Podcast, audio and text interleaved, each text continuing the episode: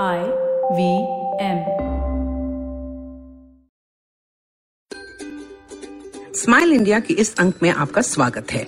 आज मैं शिफा मात्रा आपको ऐसी बातें बताने आई हूँ, जिससे मूड थोड़ा बदल जाएगा।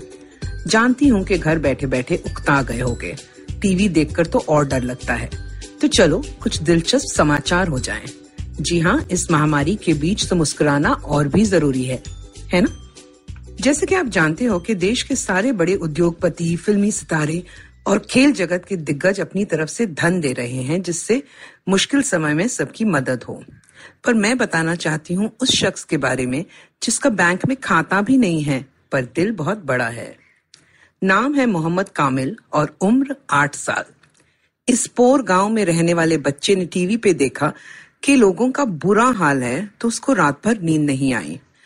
माँ से सुबह सुबह कहा, उसे अपने जोड़े हुए पैसे चाहिए। जिद की तो माँ ने दे दिए।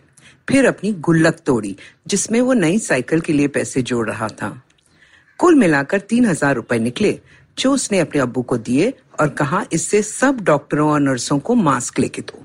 मुझे लगता है न सिर्फ़ इस बच्चे, बल्कि उसके माता पिता का भी शुक्रिया अदा करना चाहिए कि उन्होंने कितनी अच्छी परवरिश की है अपने बेटे की। अब रुक करते हैं आंध्र प्रदेश की ओर। यहाँ के अराकू क्षेत्र का आजकल बहुत नाम है, क्योंकि यहाँ की कॉफ़ी सारी दुनिया में मशहूर हो गई है। पर पता है, दस साल पहले यहाँ के कॉफ़ी उगाने वाले गरीबी से मर रहे थे। न तो वो ज़्यादा शिक्षित थे और ना ही वो रोज काम पे जा पाते थे, क्योंकि बहुत तनाव था क्षेत्र में। मायूसी बहुत थी और इस बीच नंदी फाउंडेशन नामक एक संस्था ने मदद में हाथ बढ़ाया।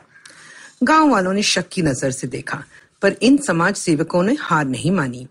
लगातार उन्हें नई चीज़ें समझाई और दिखाई, जिनसे वो ज़्यादा अच्छी कॉफ़ी बना सके, ज़्यादा अच्छी कॉफ़ी उगा सके। सुरक्षित स्थान तैयार किए, जिससे औरतें भी काम पर आईं और उनके साथ मिलकर काम शुरू हुआ, कॉफ़ी का प्रचार भी शुरू हुआ और देश विदेश से ऑर्डर आने लगे। कमाई का बड़ा हिस्सा इन किसानों के घर आने लगा और पूरे इलाके में खुशहाली फैल गई। आज कोई शहर नहीं भागता पैसे कमाने, बल्कि गर्व से कहते हैं कि हम अरकू कॉफ़ी बनाते हैं। दक्षिण भारत से आई एक और खबर, जिसने मुझे तो स्माइल करने पर मजबूर कर दिया। केवी प्रशांत केरला के वतियूर ज़िले से विधानसभा सांसद हैं, जो बेहद लोकप्रिय हैं। और हो भी क्यों ना, उन्होंने इतना कमाल का काम जो किया है। उन्होंने देखा कि जहाँ भी वो जाते थे, लोग उनके फूलों के गुलदस्ते से स्वागत करते थे, या फूल माला पहनाकर। एक दिन उन्होंने पहले ही व्यवस्था करने वालों को कहा कि मेरे लिए कोई गुलदस्ता मत लाना। देना चाहते हो तो मुझे किताबें दो। लोग हैरान थे, पर उस दिन से लोग उन्हें किताबें ही देने लगे और प्रशांत जी ने ज़िले की सभी लाइब्रेरीज को किताबें देना शुरू कर दिया। है ना दिलचस्प पहल। उम्मीद है देश भर में और भी संसद और नेता इस रीत को अपनाएँगे। एक और रीत जो काबिल तारीफ़ है, शुरू की गई है उत्तर प्रदेश की गोंदा ज़िले में। यहाँ एक पर्यावरण आविद रहते हैं, पराग दत्त मिश्रा। इन्हें बहुत दुख होता था ये देख के कि लोग बेझिझक पेड़ काटते रहते थे। तो एक दिन उन्होंने इलाके के कुछ पेड़ों पर भगवान की तस्वीर लगा दी, साथ ही कुमकुम का तिलक। स्थानीय लोग अब इन पेड़ों को पूजने लगे। मिश्रा जी ने मुहिम और बढ़ाई और पूरे ज़िले के पेड़ों को सजा दिया। अब वहाँ पेड़ काटना लगभग बंद ही हो गया है। अब जुगाड़ से ही सही पर नतीजा तो सबके हित का है। अब जाते जाते आपके लिए कुछ काम। जब भी ये संकट की बेला टले और आप बाहर घूमने लगे तो सतर्क रहना।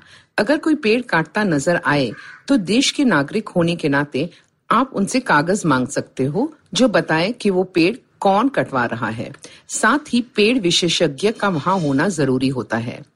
यदि ऐसा नहीं है तो आप फ़ोन से तस्वीर खींचे और ट्विटर पर शेयर करें।